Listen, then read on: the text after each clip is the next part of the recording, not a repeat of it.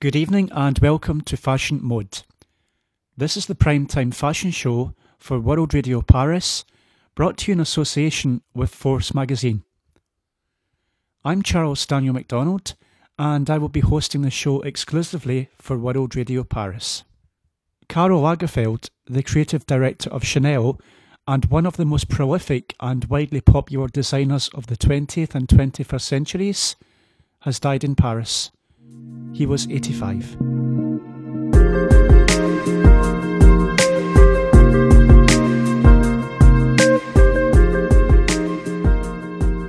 Lagerfeld was creative director of Chanel, the French house founded by Gabrielle Chanel, for an era defining, age defying 36 years. Upon assuming the reins in 1983, Lagerfeld swiftly revived Chanel reinterpreting the house founder's iconic tweed skirt suits, little back dresses, and quilted handbags. He did it via the lens of the hip hop one season and California soft chicks the next. He was a pop culture savant without ever forgetting what the revolutionary Coco stood for independence, freedom, and modernity. In more recent years, as the company's fortunes grew and grew, Lagerfeld became known for the lavish Grand Palais sets he conceived for the six Chanel collections he designed every year. There was a rocket ship, a reproduction of the Eiffel Tower, and a supermarché stocked with Chanel brand products. Florence Welch sang on the half shell at the spring 2012 show. The most memorable of all was the improbable giant iceberg from Scandinavia that Chanel shipped across the continent for the fall 2010 show. Lagerfeld also pioneered the concept of the travelling pre-season show. The Karl Caravan has landed previously in Versailles, West Lothian, Scotland, Dallas, Seoul, and spectacularly Havana in Cuba. What I love best in life is new starts, Lagerfeld once said. And thank goodness. In addition to his duties for Chanel, Lagerfeld was the creative director of fur and ready to wear at Fendi, a position he assumed in 1965. In an era of designer musical chairs, when creative directors are given three years, or even less, to make a brand work, Lagerfeld was the renaissance Greece that broke the rule. The multitasking designer also designed collections under his own name, but despite his international fame, neither his eponymous collections or the ones he did for Fendi achieved the status of his work for Chanel. Lagerfeld was the worthiest of successors.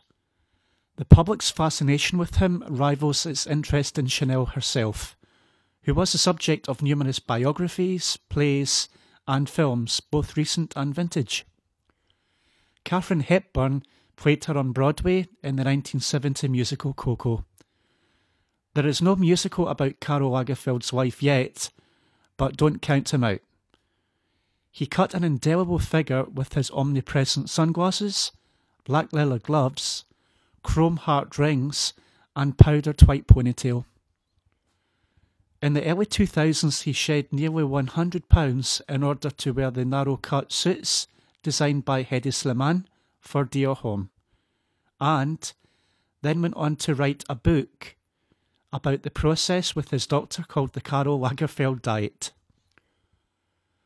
More recent testaments to his notoriety include the public's fascination with his Birman cat, Choupette, who is also the subject of a book and a popular Where's Waldo parody, Where's Karl? In the second season of a series of unforgettable events, which aired back in the early 2018, the actor Neil Patrick Harris's character, Count Olaf, donned a Vera Lagerfeldian disguise a high collared shirt, strictly tailored jacket, ponytail wig, and went by the name of Gunther.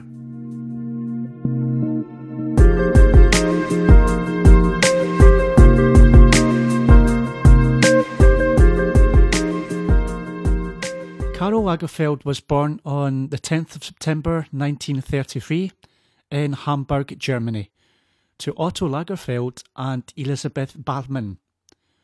Although, as his peer Azzedine Alaïa was not to do, Lagerfeld often lied about his age, as well as the occupation and background of his parents. This was very much inarguable. His name has been in lights from the very earliest moments of his fashion career. In 1954, at barely 21, Lagerfeld won the International Wool Secretariat in the coat category, sharing the stage with a man who would become his rival in fashion and in love, Yves Saint Laurent, who won for his dress design. The recognition handed Lagerfeld a job with the Couturier Pierre Balmain, where he designed for films and dress stars including Sophia Loren, after which he became head designer at Jean Patou. In 1963, he began freelancing for Gaby Aghion at Chloe, which is widely considered to be France's first ever ready to wear label, and took a full time spot there until 1974 but not before he assumed the creative director job at the Roman Furrier label Fendi, a post he held until his death. His stint at Chloe paralleled the rise of designers from backroom workmen to stars worthy of the spotlight. Lagerfeld shared that spotlight with Yves Saint Laurent, who is similarly credited with introducing the concept of ready to wear to the world with his Rive Gauche line which was launched in 1966. In 1983, Alain Wertheimer, the co owner of Chanel, asked Lagerfeld to breathe new life into the iconic French house, which had been in sleepy decline since Coco Chanel's death at the age of 87 back in 1971. Lagerfeld obliged in spectacular fashion Capitalising on the burgeoning postmodern of the 80s, he quoted Cocoisms with such nerve, his Chanel became the paragon of heritage and brand revivals. He didn't so much honour the Chanel codes as subvert them and then amplify them. See that Fall 91 hip hop collection? And he delivered the goods off the runway also. Fashion without wit is disastrous, he once said, and he was rarely, if ever, without a quippy soundbite. But even as shows became spectacles, the Chanel signature tweed suit was the canvas Lagerfeld returned to and reinterpreted over and over again. The marvel of his many scores of collections is that although the silhouette changed dramatically, from one season to the next, they all looked recognisably, archetypically Chanel. That goes for his ready to wear collections, his couture, and the annual Métier d'Art Show. The house stages every December, with most recently Karl and Company taking over the Temple of Dendur at the Met. Karl Lagerfeld manufactured and launched the Métier des Arts Confect in 2002 in order to celebrate the workmanship of the ateliers that Chanel acquired via its Paraffection subsidiary. There are 26 maisons in all, including Lesage, embroidery, Goossens, goldsmithing, Lemarié, feathers, and Maison Michel, millinery, some of which Coco Chanel worked with herself.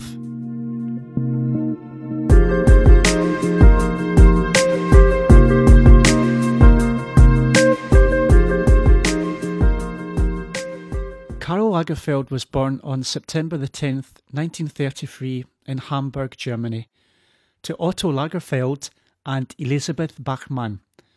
Though, as his peer Azzedine Alaïa wasn't to do, Lagerfeld often lied about his age, as well as the occupation and background of his parents. This much is arguable. His name has been in lights from the very earliest moments of his fashion career. In 1954, at barely 21, Lagerfeld won the International Wool Secretariat in the coat category, sharing the stage with a man who would become his rival in fashion and love, Yves Saint Laurent. Who won his dress design. The recognition landed Lagerfeld a job with the couturier Pierre Balmain, where he designed for films and dress stars including Sophia Loren, after which he became head designer at Jean Patou. In 1963, he began freelancing for Gaby Aghion at Chloe, which is widely considered to be France's first ever ready to wear label, and took a full time spot there in 1974. But not before he assumed the creative director job at the Roman Furrier label Fendi, a position that he held until his death. This stint at Chloe paralleled the rise of designers from backroom workmen to stars worthy of the spotlight. Lagerfeld shared that spotlight with Yves Saint Laurent, who is similarly credited with introducing the concept of ready to wear to the world with his Rive Gauche line, which was launched in 1966. In 1983, Alain Wertheimer, the co owner of Chanel, asked Lagerfeld to breathe new life into the iconic French house, which had been in sleepy decline since Coco Chanel's death at the age of 87 back in 1971. Lagerfeld obliged in spectacular fashion, capitalising on the burgeoning postmodernism of the 1980s. He quoted Cocoisms such as Veuve, his Chanel became the paragon of heritage brand revivals. He didn't so much honour the Chanel codes as subvert and amplify them. See that fall 1991 hip hop collection, for example. And he delivered the goods off the runway as well. Fashion without wit is disastrous, he once said, and he was rarely, if ever, without a quippy soundbite. But even as the shows became spectacles, the Chanel signature tweed suit was the canvas Lagerfeld returned to and reinterpreted over and over again. The marvel of his many scores of collections is that although the silhouette dramatically changed, from one season to the next, they all looked recognisably and archetypically Chanel. That goes for his ready to wear collections, his couture, and the annual Métier des Arts show the house stages every December. Most recently, Karl and Co. took the Temple of Dendur at the Met. Karl Lagerfeld launched the Métier d'Art concept in 2002 in order to celebrate the workmanship of the ateliers that Chanel required via its Paraffection subsidiary. There are 26 maisons in all Lesage, embroidery, Goossens, goldsmithing, Lemarié, feathers, and Maison Michel, millinery, some of which Coco Chanel herself worked with. Longevity is Lagerfeld's greatest achievement, but his career has been marked by countless smaller ones. At Chloe, he defined the easeful look and the feel of ready to wear, which was then a nascent category. In the 1990s, he began developing a second career as a commercial photographer, which enabled him to shoot his own advertising campaigns and portfolios for various international magazines, Vogue included. In 2004, Lagerfeld lent his imprimatur to H&M's first designer collaboration. Labels from Comme des Garçons and Maison Margiela signed on with the Swedish fast fashion giant in his wake, and collaborations remain the lingua franca of the fashion industry to this day. The one constant in his life was drawing. He was fashion's most prolific and gifted sketcher. His drawings have fetched thousands of dollars at auctions over the years, and recently he's used his prolific skills in this medium to weave into politics and social commentary, skewering the German Chancellor Angela Merkel for her immigration policies and the Hollywood producer Harvey Weinstein in the wake of his sexual misconduct scandal.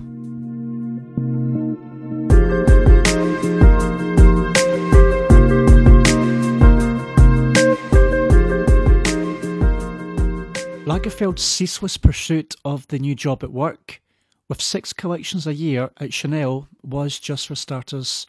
It was a job requirement, and it was also reflected in his homes. Museum worthy collections of Louis XV, Art Deco, and Memphis, which have been amassed and summarily sold off. Before the advent of the iPhone, he was famous for owning over 300 iPods, each one programmed with different music. The only collection he ever deacquisitioned was his zillions of books. His home in Biarritz was said to hold three miles of them. So passionate a bibliophobe was Lagerfeld that in 1999 he opened a small bookshop in Paris' 7th district, 7L, and the following year he launched an imprint with the German publisher Steidl. Lagerfeld received many accolades over the years. Nicole Kidman presented him with a Lifetime Achievement Award on behalf of the Council of Fashion Designers of America back in 2002. And the British Fashion Council recognised him in 2015 with its Outstanding Achievement Award. He received France's highest honour, the Commander of the Legion d'Honneur, from the then President Nicolas Sarkozy in 2010. And in 2015, Chanel was the subject of a Costume Institute exhibition that juxtaposed period pieces with Lagerfeld's creations. As for his successor, Lagerfeld once claimed he'd like Haider Ackermann, although he later denied it. More recently, Hedi Slimane was rumoured to be launching menswear for the house, but that claim was likewise refuted. Today, Chanel said that Lagerfeld's right of hand Virginie Viard, who came out in his place at the January Couture Show, would take over creative work for the collections. Nonetheless, the truth of the matter is that Karl Lagerfeld is simply irreplaceable.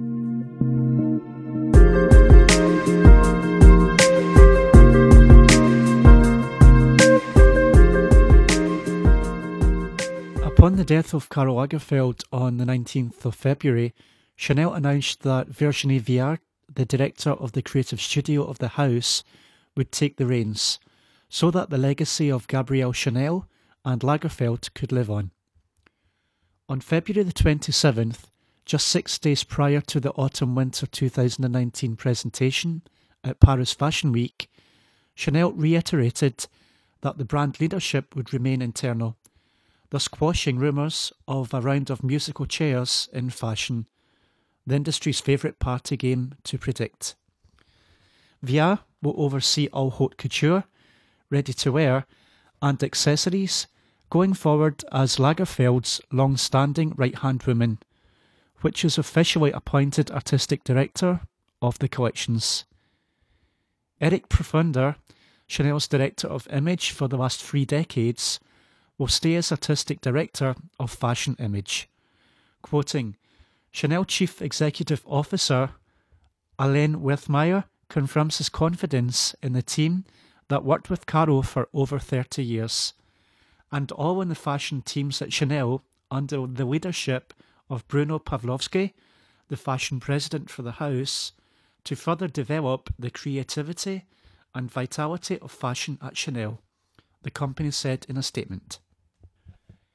Viard's appointment promises continuity, but it is also a landmark moment at the house. Not since Gabrielle Chanel first introduced her brand to the world back in 1910 has another woman been at its head. After joining Chanel as an intern in 1987 and following Lagerfeld to Chloe in 1992 and 1997, Viard took on the role of coordinator for Chanel Haute Couture and then ready to wear back in 2000. She has been taking a bow alongside Lagerfeld since the Cruise 2019 show in May 2018, and also took a solo turn around the Grand Palais at the close of the Couture Spring Summer 2019 show in January, when Chanel announced that Lagerfeld was feeling tired. The first presentation without the legendary creative director who built up an insurmountable legacy over his 36 years as its leader, will be emotional for Viard and everyone invited to witness Lagerfeld's last work for the house, This Week in Paris.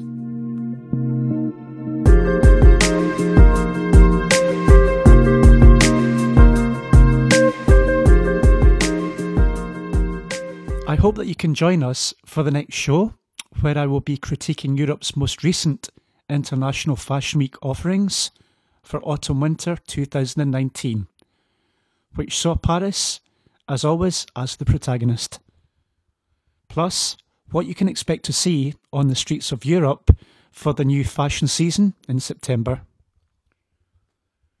With more details and features to follow, you can catch up with all the fashion news views, and reviews on www.forcemagazine.com and at FORC Magazine on Facebook, Twitter, and Instagram. Until the next time, keep your fashion mode on.